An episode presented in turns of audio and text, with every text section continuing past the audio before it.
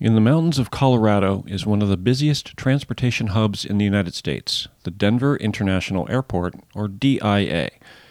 But many have suggested that there is more going on there than first appears. Hanging on the walls are supposed to be clues that underneath the facility in hidden underground tunnels something ominous and threatening is going on, maybe even apocalyptic. And so, let's take a trip to the DIA and see what we can uncover. This is only a test.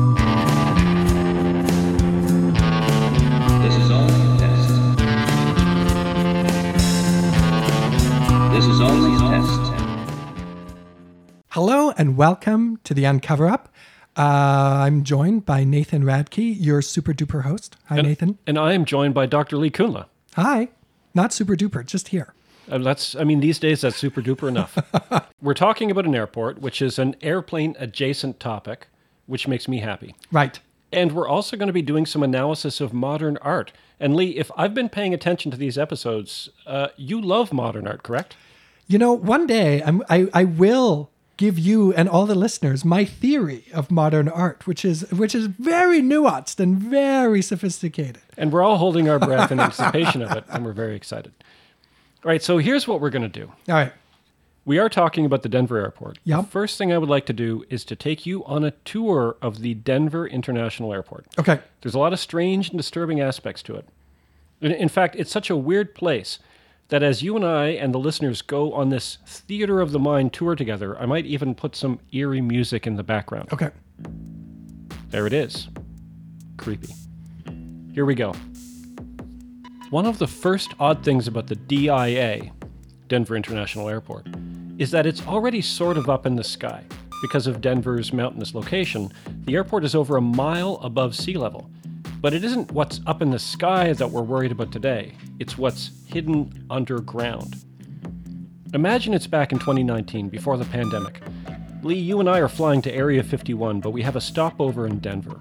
So as our imaginary plane comes into land, we look out our window at the runways.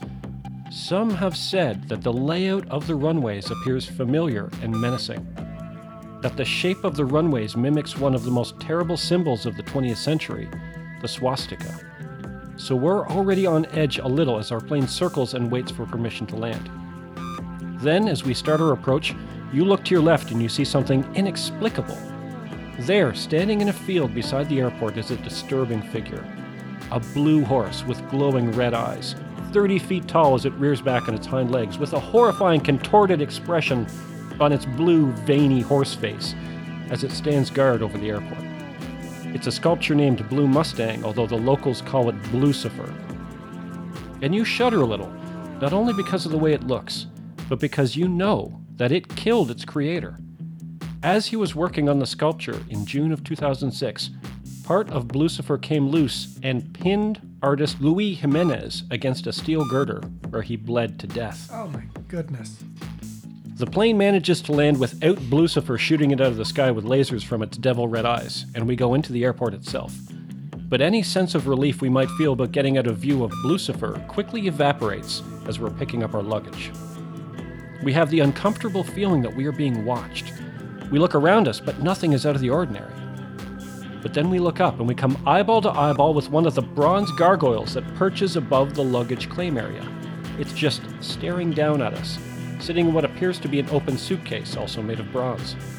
Staring at you, evaluating you, judging you.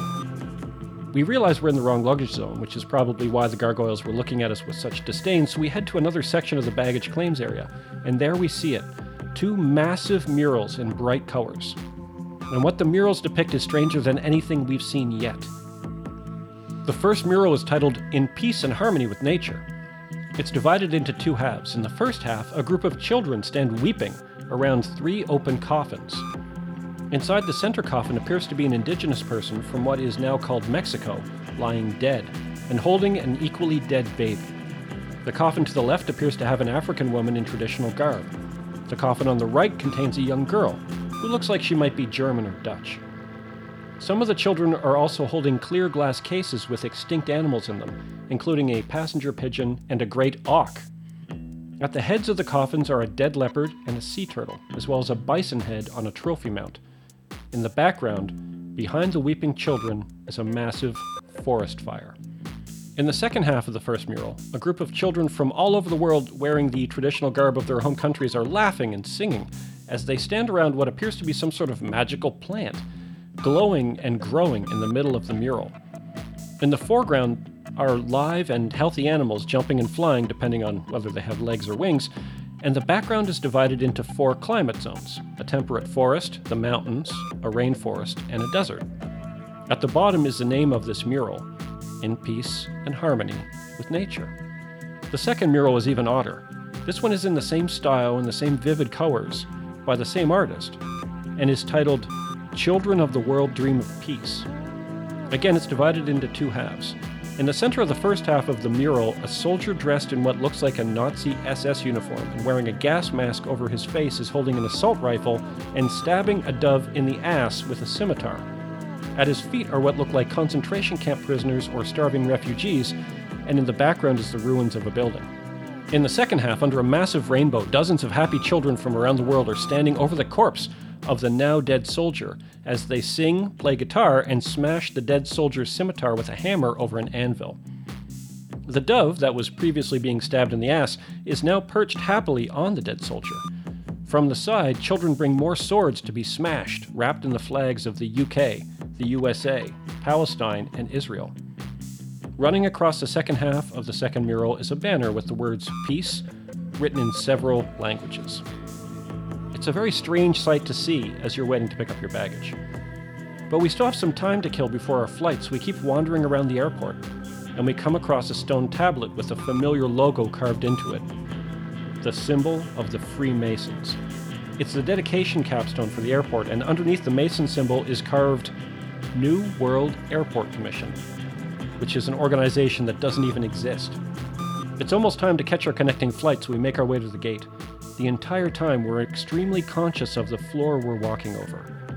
Not only because it has some strange engravings on it, for example, the letters AU, AG, which could stand for Australia Antigen, aka hepatitis B, but because we know we're walking over top of miles and miles of mysterious tunnels that run underneath the entire airport.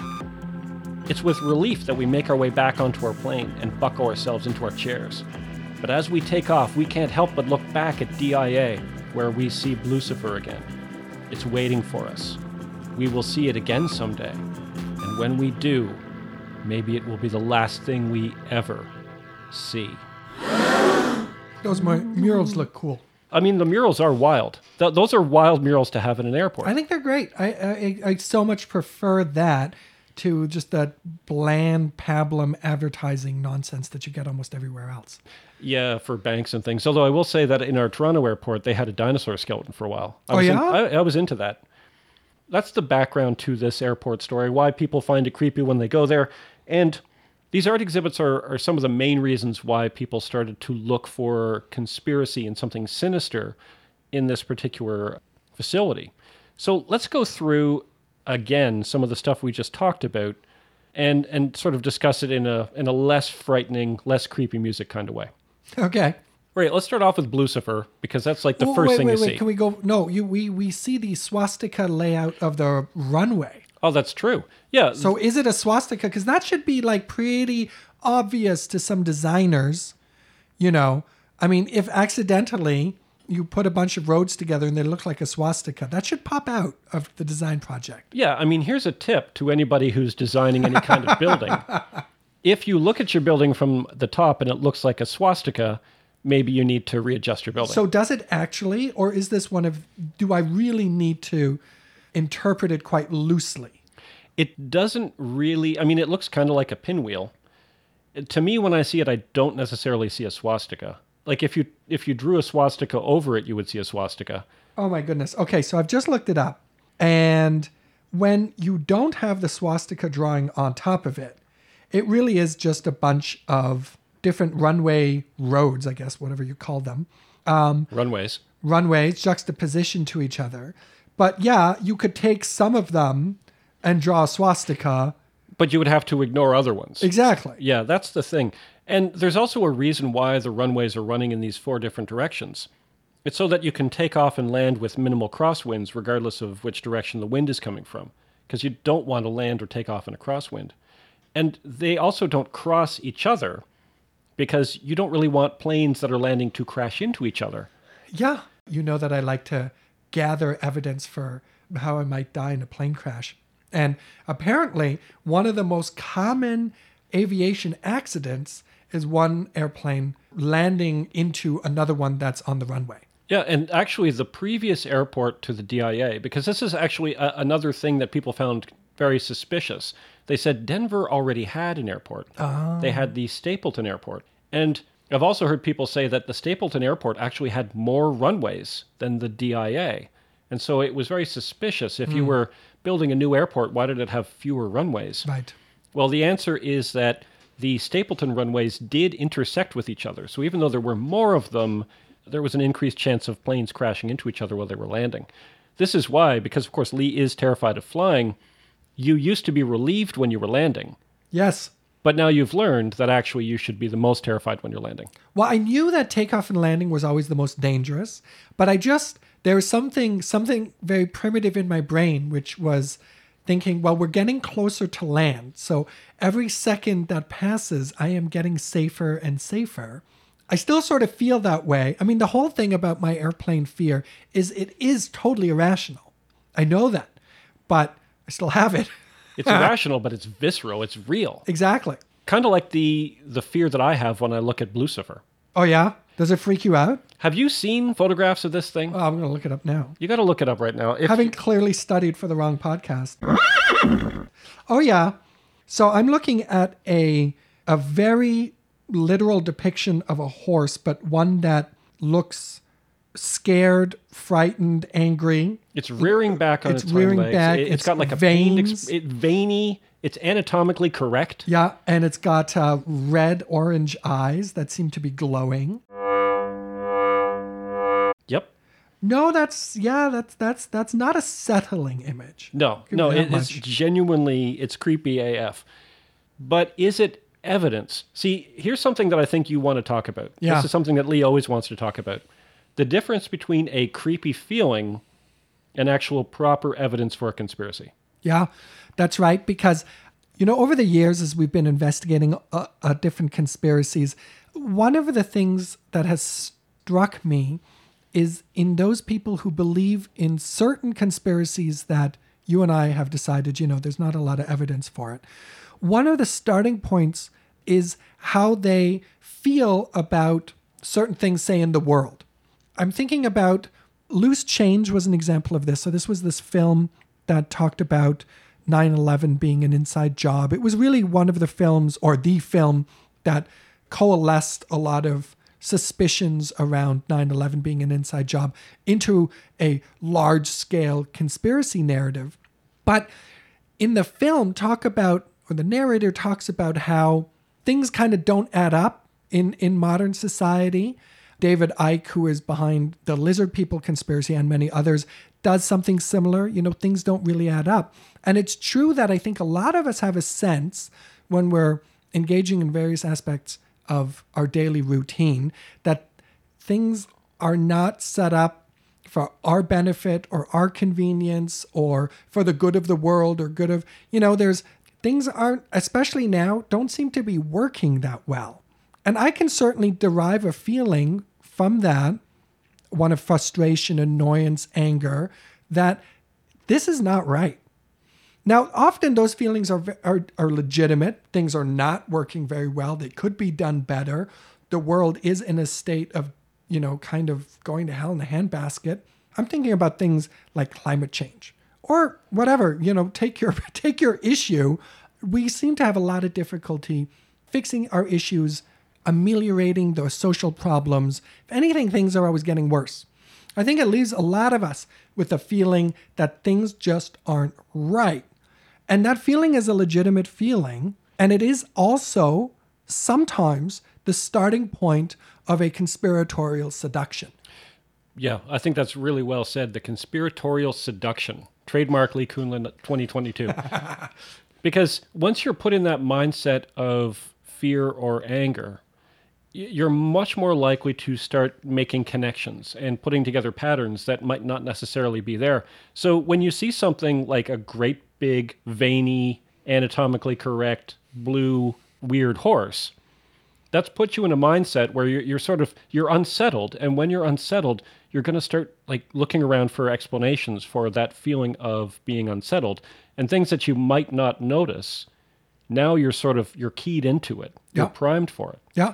I think your example really illustrates that. I think, though, also, you could be unsettled somewhere else in your life. Mm-hmm. You know, that your relationship is deteriorating, your, your, your job is unsatisfying, you are in ill health, or all of those things and a lot more on top of it.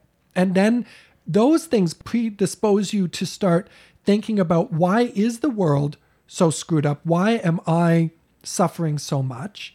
And so it might not be directly the encounter with the horse, but then you start seeing these quote unquote signs that seem to point in a certain direction. And I think we are very uh, good at then generating narratives that, that make sense of disparate random occurrences. Yeah, even when the evidence doesn't really necessarily lead to uh, conspiracy. Like in the case of Blucifer, it's a creepy horse. There's no denying it. No denying it. But so what? I mean, there are horses in apocalypse literature. There's the four horsemen of the apocalypse in the book of Revelation. But first of all, there were four of them, and they were horsemen, not just horses. There mm. was people on them. It wasn't the one horse of the apocalypse. Right. It was the four horsemen of the apocalypse. And even if it was the one horse of the apocalypse, so somebody creates a statue, let's say they named it the one horse of the apocalypse. Or let's say this guy did the four horsemen of the apocalypse. Now, so what? What does that mean? And especially, I mean, and this is something that we were going to have to discuss because we're going to get into the murals next. It, it's a kind of evidence that is extremely popular, but a kind of evidence that I'm very unsatisfied with. And that's when people approach pop culture and look for some kind of hidden symbols as if the evil Illuminati have been placing hints within pop culture to mock us. so that's that's a part of this that I kind of don't I've never fully understood in terms of the whole secret society conspiracy narrative. So let us imagine, for argument's sake, that there does in fact exist the kind of super secret society that is completely controlling the world. Why let us know about it? And why let us know about it? Either tell us about it because you can, or don't tell us about it because you don't want to, and you can also do that. What's this whole like wink, wink, nudge, nudge to the clued in, not sheeple types out there who can read the back of a dollar bill for, you know, quote unquote, what it really is? But I don't get what is the logic behind if this society actually exists. Why would they operate like that? Oh, they wouldn't. I They mean, we- wouldn't, right? Because there are secret societies. Exactly. There are like covert groups. Yeah. And one thing they don't tend to do is go into pop culture and try to like pepper pop culture with, With- clues Of their existence. of their existence. Because what's interesting for a lot of secret societies is that we actually know about them. Yeah, we got Skull and Bones. I mean, the Freemasons are a secretive society. The Freemasons are a secretive society. The CIA is a secretive society. Yep, the So, NSA. The thing about secret societies is that by and large, it's not their existence that's a secret, but what they do is a secret. Yeah, and one of the ways they keep it a secret is by not spending. eh, Okay, you know what it's like. This is the first of two times Batman is going to come up in this. Okay. like the Riddler. You're off committing crimes, but you can't just commit the crimes. You also have to like leave elaborate riddles Right. because I guess you want to get caught. And and we sort of treat the uh, these sort of super elite groups like the the theoretical Illuminati as if they're the Riddler.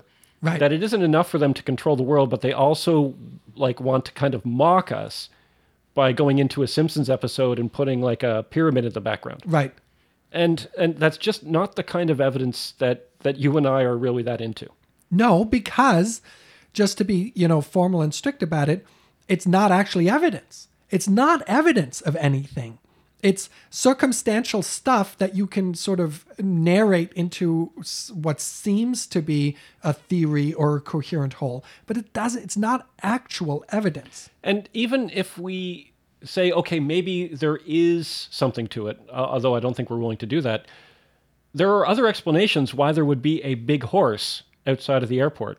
Now, you are not a big American football fan, I am not.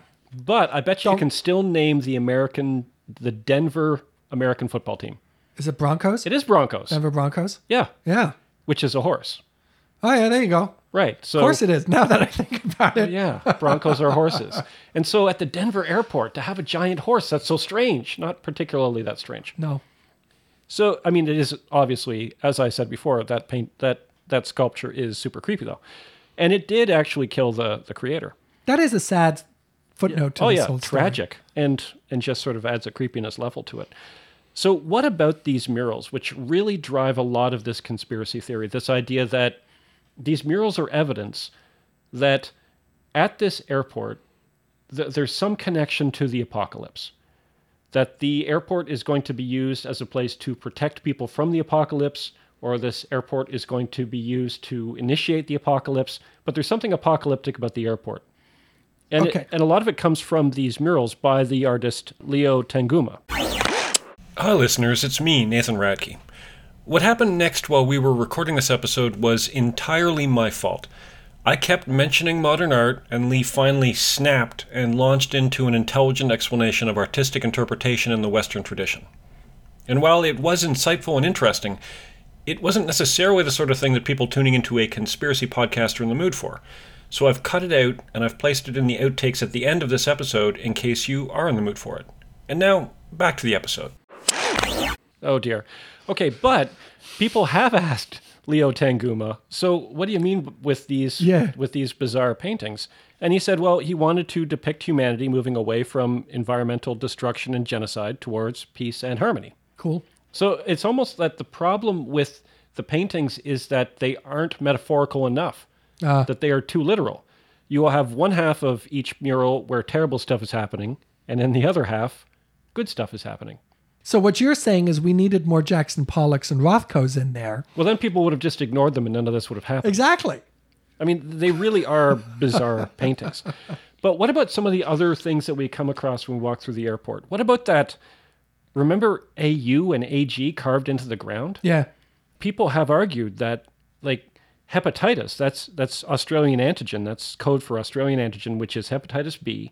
And so the argument is that the elite have carved that into the ground as a hint to let us know that that's the disease they're going to use to wipe us all out.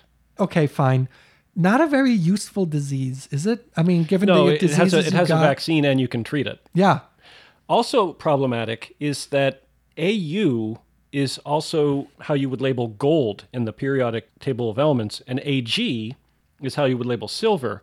And if you look at AU and AG carved into the floor of the Denver airport, it's it's carved into a mining cart. Uh, So this seems to me to be a pretty clear reference to the history of mining within Colorado rather than a fairly ineffective disease that the Illuminati are going to use to wipe out the world. So, in in thinking through this stuff, uh, while you were talking, I'm thinking to myself, well, yeah, that's exactly what a sheeple would think, right? I mean, ah, we are these suckers who, yeah, you didn't even use the sound effects board. We're these suckers who just, you know, take take the mainstream interpretation of everything for granted, and we are just oblivious to all the clues that are lying around us. But there's a problem with that kind of line of reasoning. And it's that you get out of what in the history of science was maybe one of the most fundamental discoveries in order to be able to move certain types of knowledge forward is the notion of falsifiability. Can you prove the statement wrong? So when you want to do science, you have to you have to somehow come up with statements that could in theory be proven wrong even if we don't have the equipment to do it now. Yeah, you could say, if I am wrong about this, this is what we would expect to see if we did this experiment. Exactly. Exactly. Or just there is a way that this could be proven wrong, like just in principle. When you approach a Freudian analyst, you know, they say, you say what your problems are. And let's say the diagnosis is, well, you've got, you know, hangups with your parents, with your mother usually, right? And you say, no, that doesn't apply to me for the following reasons. Aha, that proves that it does. Exactly. Right. And then if you say, oh, yeah, I think that's right. then it's like, aha. That proves that it does. That proves that we're on the right track. So, in a sense, Freudianism has been accused of not being falsifiable. No matter what answer you get to any posed question, it seems to validate the theory. And this is the problem I have with some of this all encompassing global Illuminati, lizard elite kind of stuff is where's the falsifiable moment? Where is that moment where I would be able to generate evidence that would prove it incorrect? I'll give you an example having to do with the Illuminati. I was interviewing a guy uh, years ago, back in 2012, and he said that the Illuminati were going to detonate a nuclear device in London during the Olympics. And they were going to do this in order to then cause chaos, and in that chaos, the Illuminati would rise up and seize control over the entire world and, and build the New World Order. Right. I said, okay, well, it is, it's spring of 2012 now. Yeah. So, like, this will or will not happen in the next couple months. I was Right. actually going to be in London that summer. So, Yeah. uh, I was going to be really sad if it was just a smoking radioactive crater. so, I asked him, okay, I don't think that's going to happen. But if a nuclear device goes off in London this summer, then I'm going to change my mind and I'm going to consider the possibility that you were probably right. Uh huh. I said, if an atomic device doesn't go off, will you change your mind and think that you're wrong? Yeah. And he said, no. Why not? He said, if a nuclear bomb goes off, then obviously we were right because we thought a nuclear bomb would go off. If a nuclear bomb doesn't go off, then that proves we were right because it means the Illuminati realized we were onto them and Yeah. had to change their plan. So therefore, if an atomic bomb doesn't go off, if more than anything, that shows well, we were definitely on the right track. Yeah. That's a that's a brilliant example and it shows exactly the problem that you then are in in terms of sort of taking this stuff seriously is what counts as data. Apparently everything counts as data for the preconceived notion or conclusion and nothing counts as contrary data. So we're in the world of non-falsifiability. You can't falsify this stuff in a way that would be satisfactory to the believers because this stuff is not put in falsifiable terms. I like that you're like, well, you know, I changed my mind. Well, I mean, if a nuclear bomb had gone off, I would have been like, huh, that guy was really onto something. Yeah. But yes, uh, fortunately, spoiler alert, a nuclear bomb did not go off.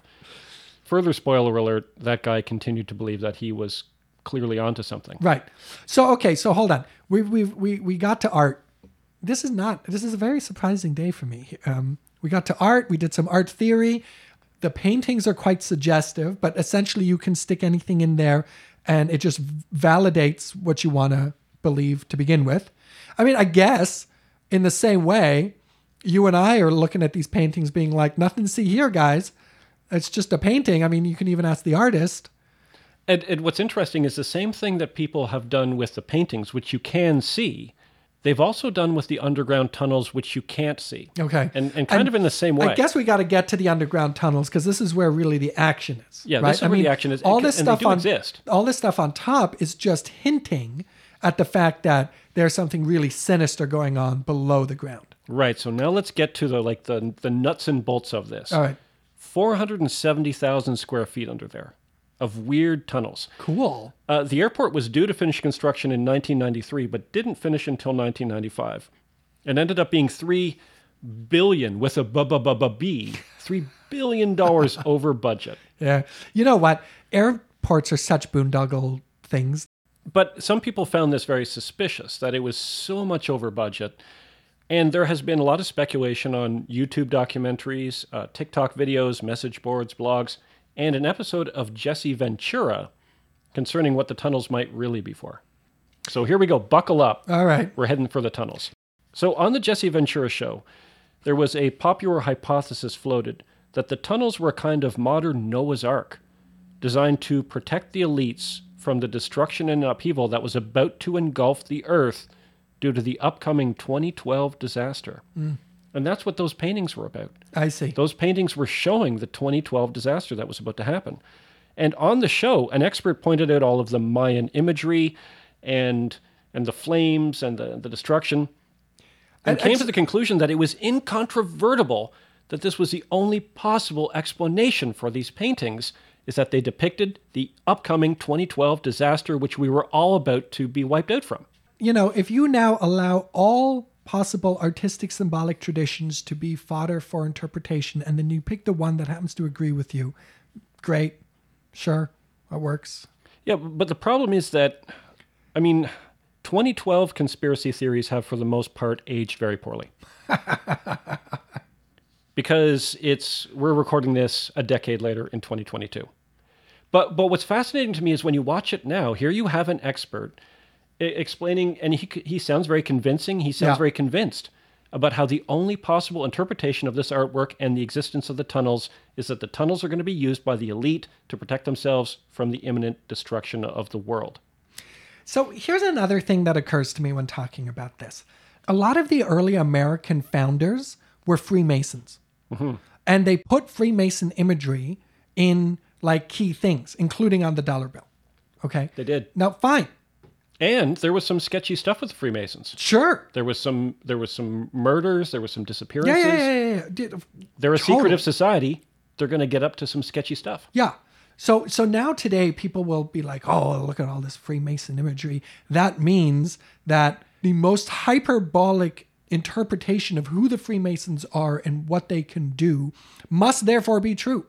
But no, not necessarily. I mean, maybe it's just that sometimes people in power also have these fantasies about you know, other worlds or secret societies and imagine that they belong to something bigger or or purposely use this imagery. So let's say, let's say that that artist actually was depicting a Mayan uh, prophecy depicting the end of the world. Uh, I'm still very underwhelmed. Am I just like, am I not in like, am I just a cynic right now? Yes, I mean, and lacking imagination. I, I guess say. so. Because if you had more imagination, what you would be able to do is look into those tunnels and see the Freemasons, the Illuminati, the Reptilians. Right. Any of those groups might be down there. Okay. What's interesting to me also is that more recent interpretations have switched the purpose of the underground tunnels. Rather than protecting an elite from an upcoming disaster or hiding the elite while they plot their machinations, it's much more common now to find people arguing that the tunnels are going to serve as extermination camps. I see. So it isn't that the elite go into the tunnels and we all die. Now the elite stay on the outside and they put us into the tunnels and we Uh-huh. die. Yep. So that's a pretty wild swing. Yeah. Two Uh, things two things occur to me also at this point. One is that you know, all of this has historical precedent for actually happening. I mean, Terrible things have happened. Concentration camps are real. Yep. Even today, you know, as, as as horrible as that is.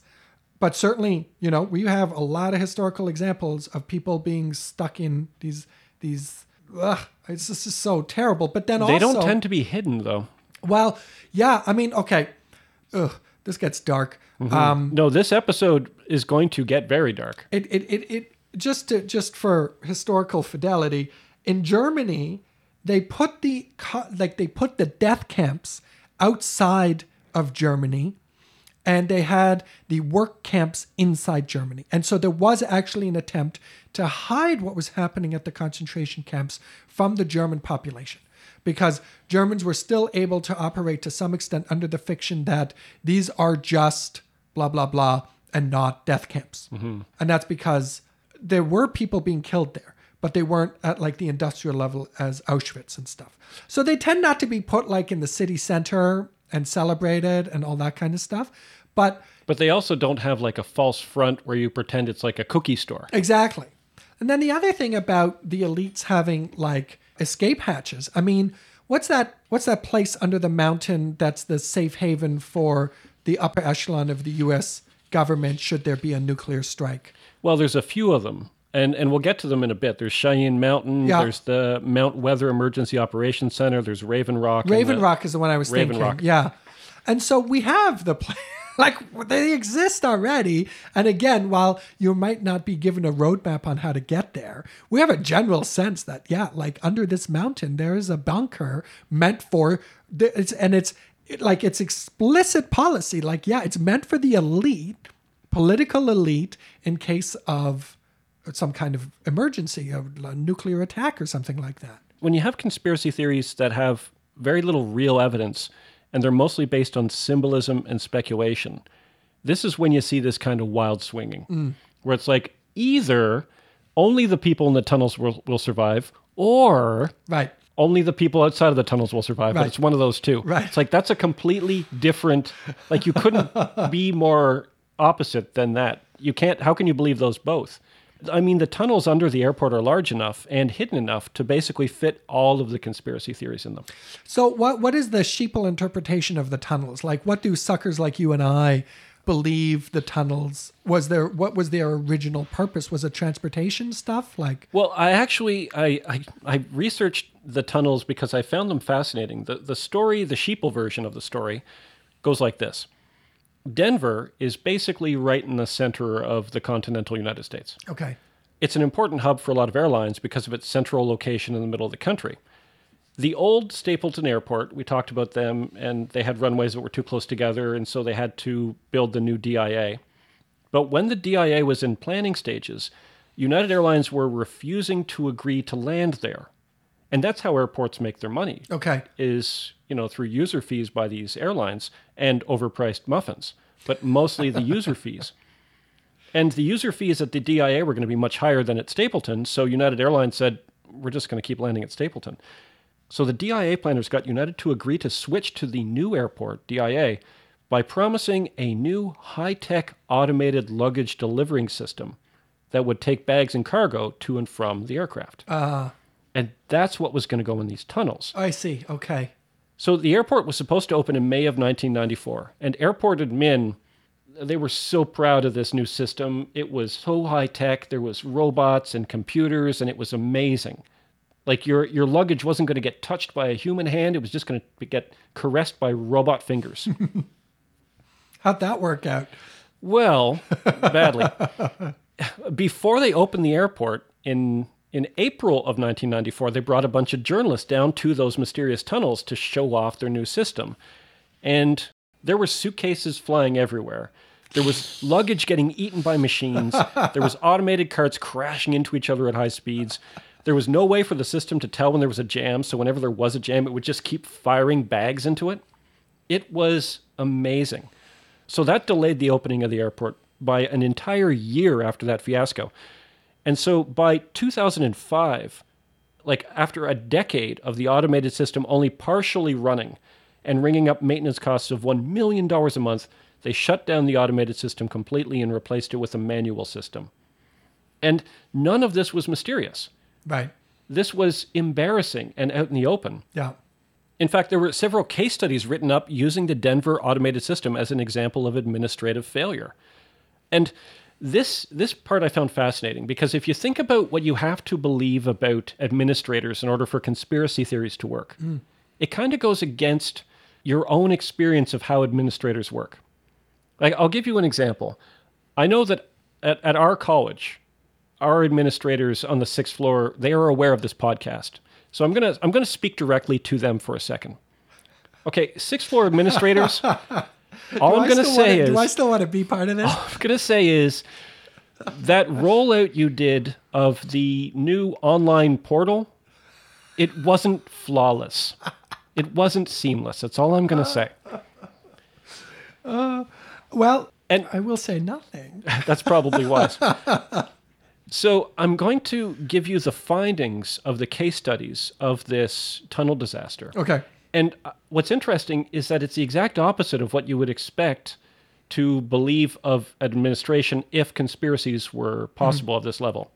Okay, so here's what they did they underestimated the complexity required. Okay. Due to a lack of proper planning, they had to change strategy on the fly, and so they were always trying to adjust. There was excessive schedule pressure, a lack of due diligence.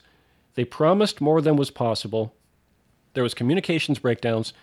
There were people working in silos, not literal silos, obviously, but figurative silos.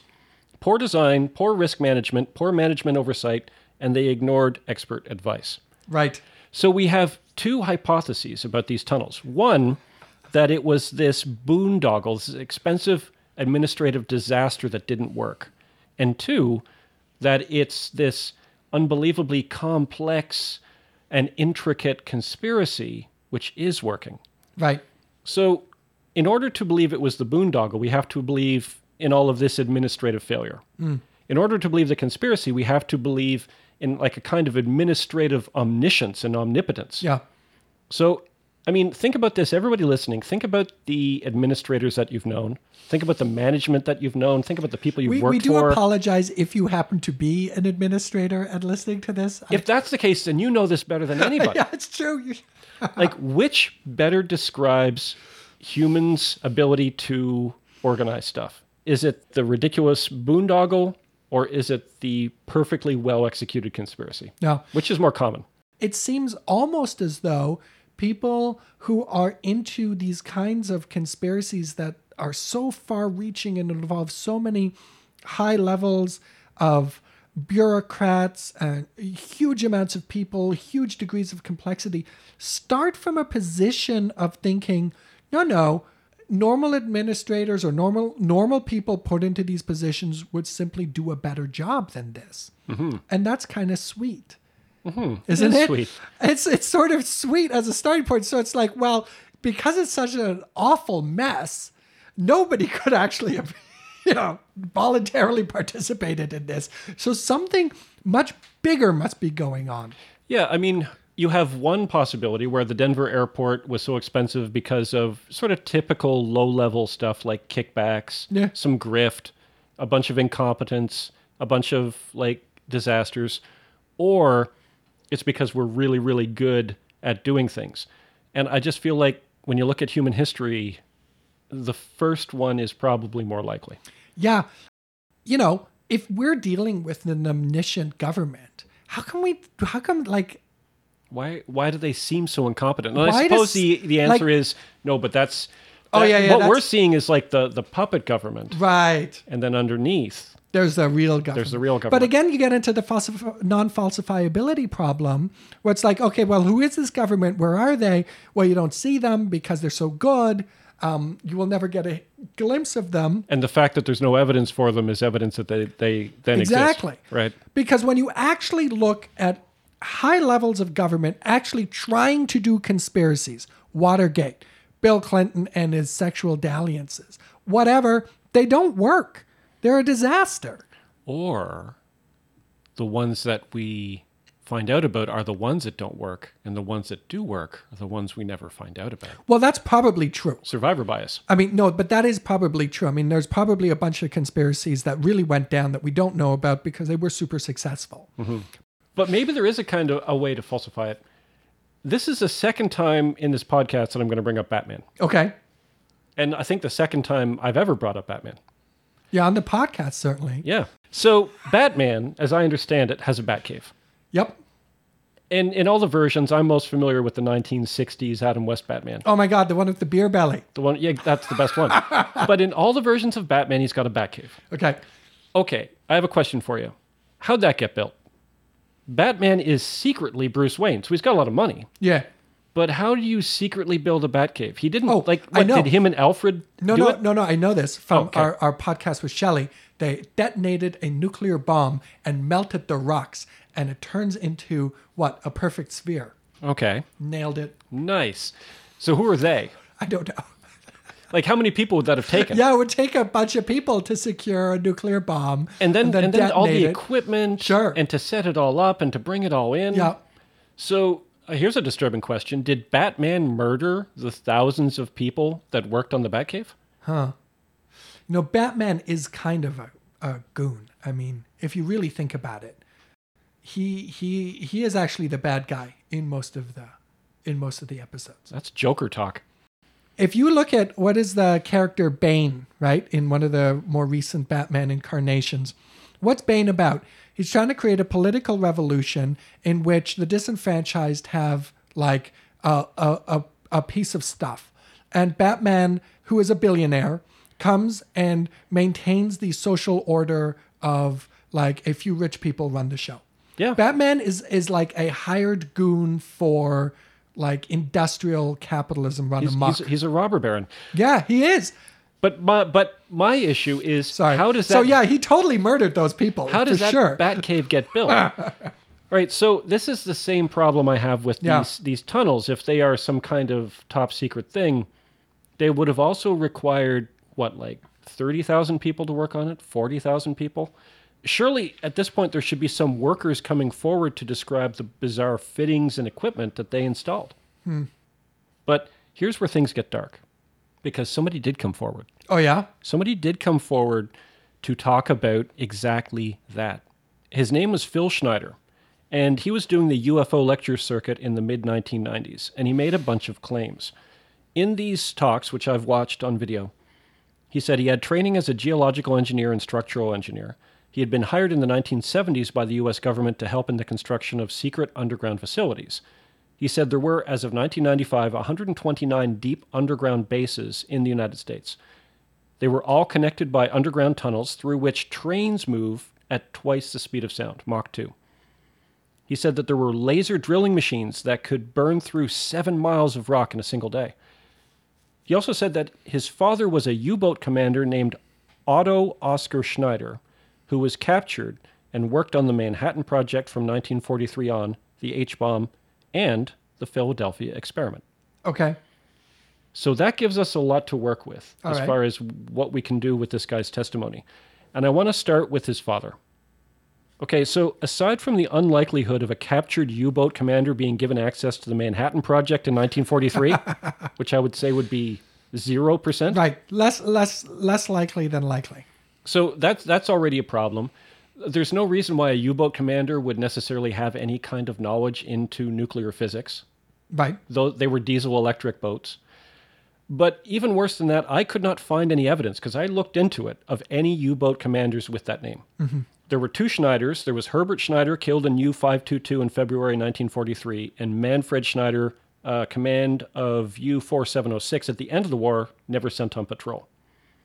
Now, we know because we have looked at all these files, there were a lot of former Nazis who went on to be scientists for the American government. Yep. And and um, uh, Project Paperclip is anybody interested? That's what you want to look up. Yeah. Key aspect of that, that was after the war ended. Right. It was still horrifying and still wildly immoral, but it wasn't during the war. So I Right. think that his claims about his father are already very problematic, and then it kind of throws into question some of his other claims. Hmm. And that's important to know because of where this is going. Okay.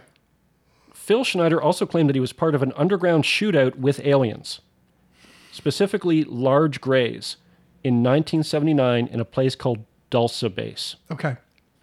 So, do we need to clarify that there's the little greens and the large grays, or I mean, we've never really done um, that taxonomy Right. of the aliens, but yes, there are the, the greens and the large grays and the, the Nordic whites I've heard of. Yeah.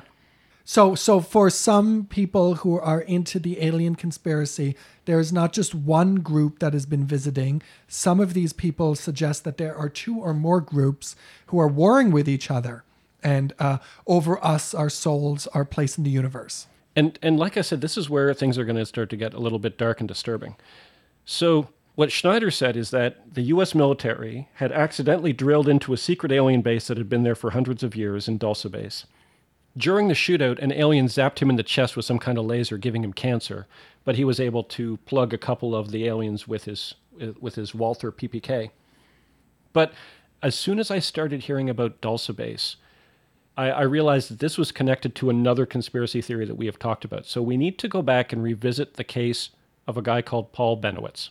Oh, was that the base that he That was, was the picking? base. Oh my goodness. That was the base. Okay, so let's very quickly, because I mean, this is something Lee and I talk about all the time, but it doesn't make the podcast that often.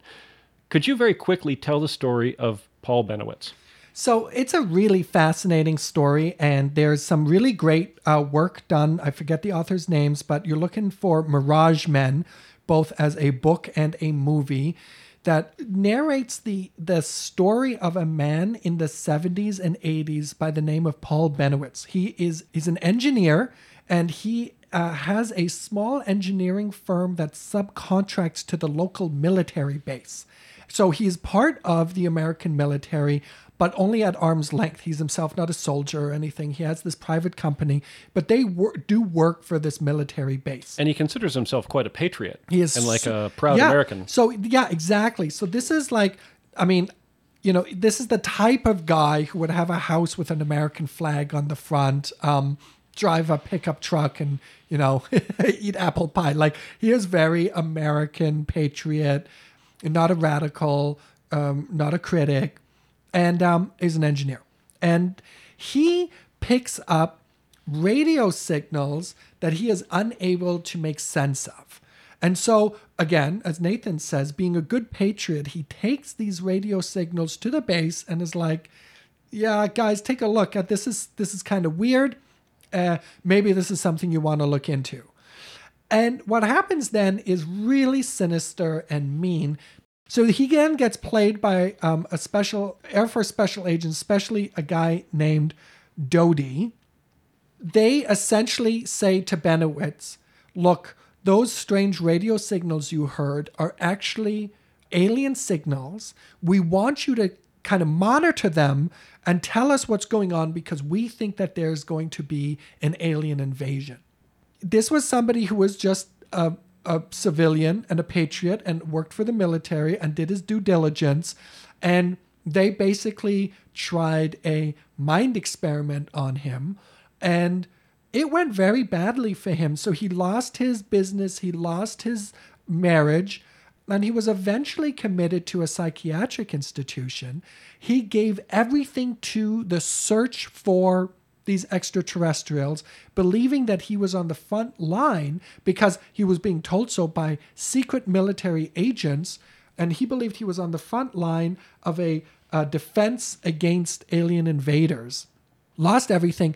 And the uh, Doty and the Air Force's involvement here didn't just, it wasn't just a one time thing where they were like, hey, you're onto something. They would take him out, they would stage events for him, they would, you know, they would make deals with him like, listen, you tell us what you know, and then we'll give you the real truth, which he would then disseminate into the UFO community. So he was used as a conduit to try and also kind of sway the UFO community in certain directions and plant information with them. And yeah, he he loses everything, including his sanity, and ends his life in a psychiatric institution. Yeah, it's a horrifying story, and it's amazing how much of that disinformation that Bennewitz is being fed by Special Agent Doty. It's amazing how much of that just becomes part of UFO mythology. And one of the key aspects was this idea of this underground Dulce base where there were secret aliens who were going to launch an attack on Earth. So, as soon as I came across that Dulce base part in his testimony, I was like, this is coming from Bennewitz, which is coming from Doty, which is coming from the U.S. Air Force. Wow. He made a bunch of other claims. Schneider made a bunch of other claims. He said that after the alien shootout at Dulce base, he was transferred to Area 51, and he said that he could confirm that Bob Lazar's story were accurate. Oh my goodness. Now we've got, yeah, we've got our own issues with Bob Lazar. Did we ever do an episode just on him? We we we did in the Area 51 episode. He comes up a lot. Okay. Yeah. So Eh, not credible. not particularly credible. And Phil Schneider goes on to claim that there was an alien. You haven't heard about this, Okay. so ho- brace yourself. He claimed that an alien named Valiant Thor had been working for the Pentagon for decades. Uh-huh. This wasn't the first time I've come across Valiant Thor. Really, eh? We'll do a whole episode on Valiant Thor. He claimed, and this is where it gets a bit sad, he also claimed that the government was murdering his friends and that the government was making these murders look like suicide. And uh, Phil Schneider was friends with a guy called Dr. Richard Sauder, who also wrote about underground bases and published something called the Alien Digest newsletter and was killed by a gunshot to the head. Whoa. So Schneider really gets into this sort of the New World Order, the black helicopters, the false flags. Yeah. And he made the claim in one of his talks that the country only had about six months left before it became a fascist dictatorship run by the underground aliens. Okay.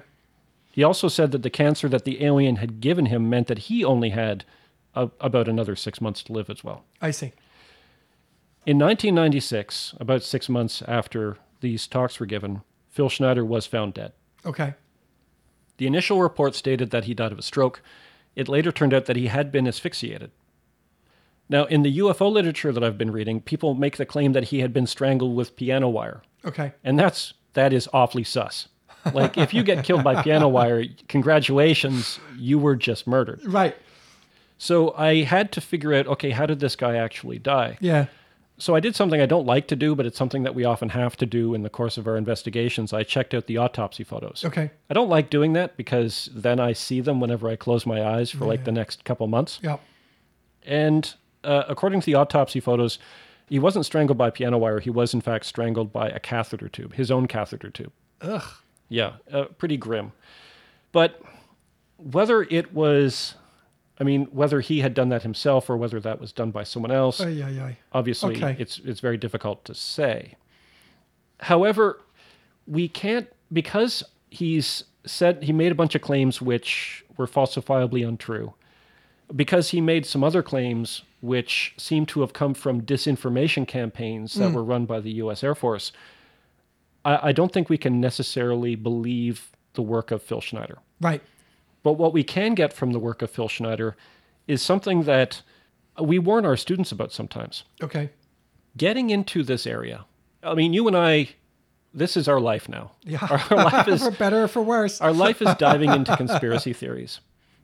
And what alarms me is that it seems to work out so poorly for so many of these people, for the Paul Bennewitzes, Yep. for the Phil Schneiders, for the Dr. Richard Sauders. Yep. It's amazing how people who start to go down that path can often end up in this sort of terrible way. Isn't that though then just more proof, quote unquote, that they're onto something? I mean, this is often how this comes as portrayed is almost that if you're into conspiracy theories, especially not as a debunker, but as somebody who is a proponent of certain conspiracy theories, especially ones that have, you know, an ultimate evil agency running the show behind the scenes, then the murder seems like, well, he was onto something, so that's why he was murdered. I mean, it is shocking to me how many times when we did the Philadelphia experiment, Yep. there was again a case of somebody who said a bunch of preposterous claims and then was killed. Right. Like it's amazing how often that is the end of these things. Mm-hmm. I'm, I'm, I'm just trying to figure out at this point because we're wrapping it up. Yeah. And what is it that we want to say? I mean, going back to something you were saying earlier, what are the truths Yeah. of the Denver airport conspiracy? Because I think we could find some truths there.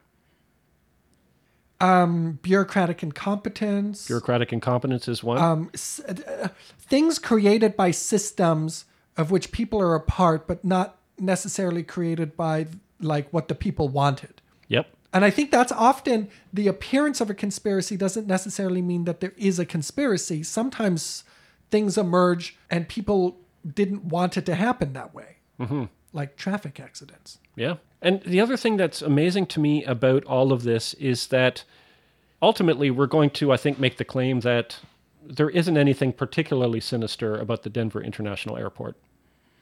But in trying to research the Denver International Airport, we bumped into Operation Paperclip. Yep. We bumped into David Icke. David Icke, U.S. Air Force disinformation campaign. Yeah, with Paul Bennewitz. and Paul Bennewitz. And so I, I almost wonder if sometimes, like you were saying, we know something is wrong. Mm. We know things aren't working. Mm. We know that systems are not human and they're not working for the humans. Mm. And so I almost wonder if when we get some new airport with a bunch of weird art in it, we can sort of superimpose onto that weird place all of these unsettled feelings we have, Yeah. which are genuine, that things Yeah. are genuinely going poorly. Yeah. And it's easier to have like a handle so we can say that blue horse. Yeah. Well, and I think it makes incomprehensible systems a bit more comprehensible. It's almost like our I don't like thinking about this uh, in this way, but it's almost as though a kind of more primitive version of our brain is just kind of making some order out of the dreadfulness out there. And it's still better if there's an evil enemy that we can fight than if this is just the result of like a whole bunch of hapless people running around trying to do a half decent job. Yeah. So what I suggest is rather than delving into the secret underground tunnels, that occasionally we pop our heads out a bit mm. and maybe make like a genuine connection with the, the people around us. Uh, and I think I'm saying that because of the Phil Schneider story and Yeah. because of the Paul Bennewitz story. Yeah. So check in. In fact, if you want, you can even check in with us. You can email us at The uncover up, no, no.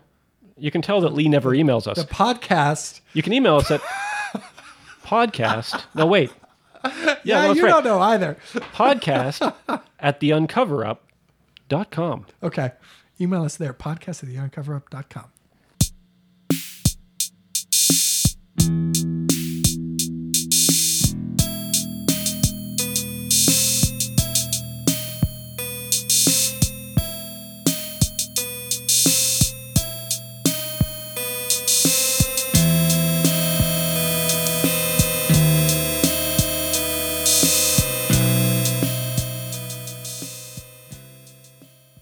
I don't know. This might have to be cut. I don't know. I did not expect to actually get to do some art theory today, but I, I got I got something to say here. So, what is what I found quite interesting is that in the Western visual artistic tradition, there are two separate, I guess you could call it semiotic or symbolic sources Holy that cow. are. I know, right? I'm now just dropping these words that that artists Your draw from education is showing. Showing off because I didn't come prepared, or, or I prepared for the You're wrong. thing. overcompensating Yeah, so now I got to use big words by and talking stuff, about I don't know Semiotics. exactly. So there are two uh, symbolic traditions that artists draw from. This is, a, you know, I'm not going to belabor this, but there's an argument that a lot of Western intellectual culture finds its roots in these two traditions. There's the the Greek tradition, Plato and Aristotle and the whole philosophical tradition, and we get a lot of architecture inspired by that, and you know the notion of democracy and politics. All of that has its has its origins there, at least theoretically or in, in our imagination. But then there's the Christian tradition from the Middle East, you know, from from Jerusalem, Jordan, that area of the world, and uh, that has a very different visual tradition with with the elements meaning different things. Now, here's I'm, know this is a bit of a lead up, but here's the thing. What that means is that when Renaissance art hits the scene, you look at the stuff and there's a lot of they're they are meant to be read allegorically. Renaissance art is is is essentially exactly what people who are looking at these murals expect art to be, which is a, a kind of a secret code to some underlying meaning. Kind of Da Vinci Code, if you will. Exactly. But here's the problem. When you have an, a, an artistic tradition that draws from two completely different cultural sources and mixes them together, you can come up with a lot of very different meanings from one painting. And there isn't actually a way to reconcile that. And so the thing is, you can interpret this stuff in a lot of different ways. Now that's that's when we still and this is I do get to defend my position of art. Finally. This is where we still were within an artistic visual tradition that allowed itself to be interpreted. And then you have the modern turn where people throw paint on canvases and it resists interpretation at its root. It, it, it completely bypasses it. And those artists like Rothko and others who were Jackson Pollock. Jackson Pollock Splatter guy. knew this and and said, you know, this art is not interpretable. Now, people still try and interpret it for various different reasons, but I think that brings us to these murals, you know. We're in an where we come from an artistic legacy that allows very ambiguous interpretations of allegorical work. And then we're in a, a period now in which really anything can mean anything or whatever. So if if you want to derive a conspiratorial meaning out of these paintings, sure, that's going to be super easy, especially with the kind of fodder that we've been given with like kind of Nazi type soldier ghost things holding swords and then you know glass briefcases with dead animals you know it's it's a it's essentially a blank canvas know, it's whatever you want like you can determine what you want from this thing Yeah. Or you could ask the artist, hey, what were you trying to do? Ah, you can't. I mean, you could, You, and people have. but but that's that that within within uh, that you know there's different there's different schools of thought. No, I And think what, what Lee, I'm going to show off my education for a second because. Lee is he, he's he's really bringing, bringing his- it. He's bringing it. I believe that you're referring to the work of Jacques Derrida. Well, oh my God, we're really going to do this, eh? I was actually referring to my main man, Walter Benjamin. Oh well, And he actually notes there are at least two ways two interpretive schools. One is that says the truth resides with the artist. And if you want to know the truth, you go find out what the artist meant and maybe you do some biography of the artist and discover their hangups and whatever. And then the other artistic interpretive tradition, which I like, it says that the the the viewer of the work of art is a co-creator of its meaning. The death of the author. I guess you're more the Derrida guy, so you want to Well, do I'm some more Derrida? of a Roland Barthes guy. Oh dear.